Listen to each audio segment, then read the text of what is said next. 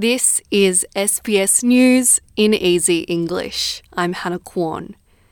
Anthony Albanese has held his first National Cabinet meeting as Prime Minister.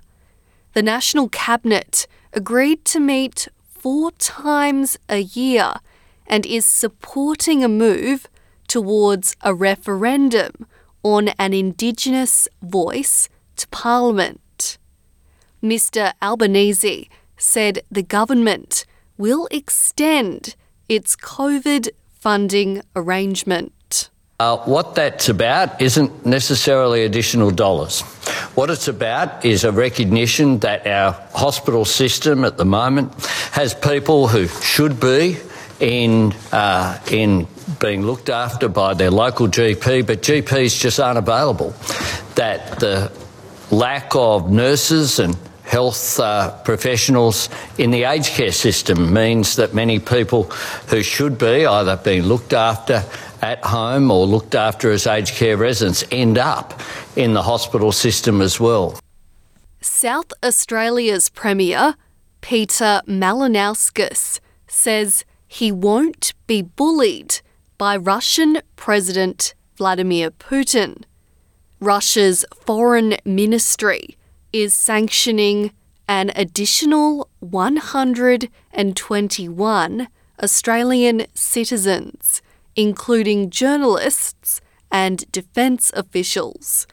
Mr. Malinauskas says South Australia stands with Ukraine. The people of South Australia stand firmly with Ukraine, as does every state and territory. And I'm just grateful for the fact that Vladimir Putin took notice. Um, my heritage, um, Malinauskas, is a Lithuanian last name, and um, my family knows all too well the the human tragedy that can occur in the face of uh, unacceptable Russian aggression. And I'm very proud of the fact that my government's played a leadership role, and I look forward to doing that in the future. New South Wales Premier Dominic Perrottet says his Energy Minister, Matt Kean, has been granted precautionary powers to ensure energy supply in the state and prevent blackouts.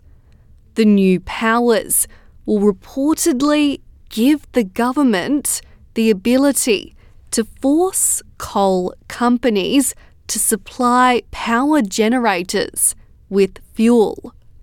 Mr. Perrottet played down the move, saying it was only taken as a precautionary approach and had been done before in the past.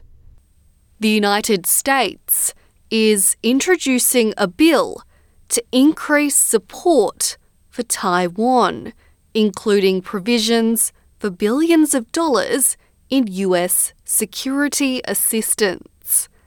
The Taiwan Policy Act of 2022 threatens severe sanctions against China for any aggression against Taiwan. It also includes foreign military financing. In sport, Western Bulldogs player Bailey Smith has received a two match ban from the AFL for illicit drug use. Mr. Smith is already banned for two games for a headbutting incident, so will miss the Brisbane and Sydney games, as well as Greater Western Sydney and Hawthorn. The Bulldog star has taken responsibility for the scenes captured in viral videos, blaming poor mental health at the time. The Western Bulldogs coach, Luke Beveridge, is supporting Mr. Smith and question the AFL's illicit drug policy. And that's SBS News in Easy English.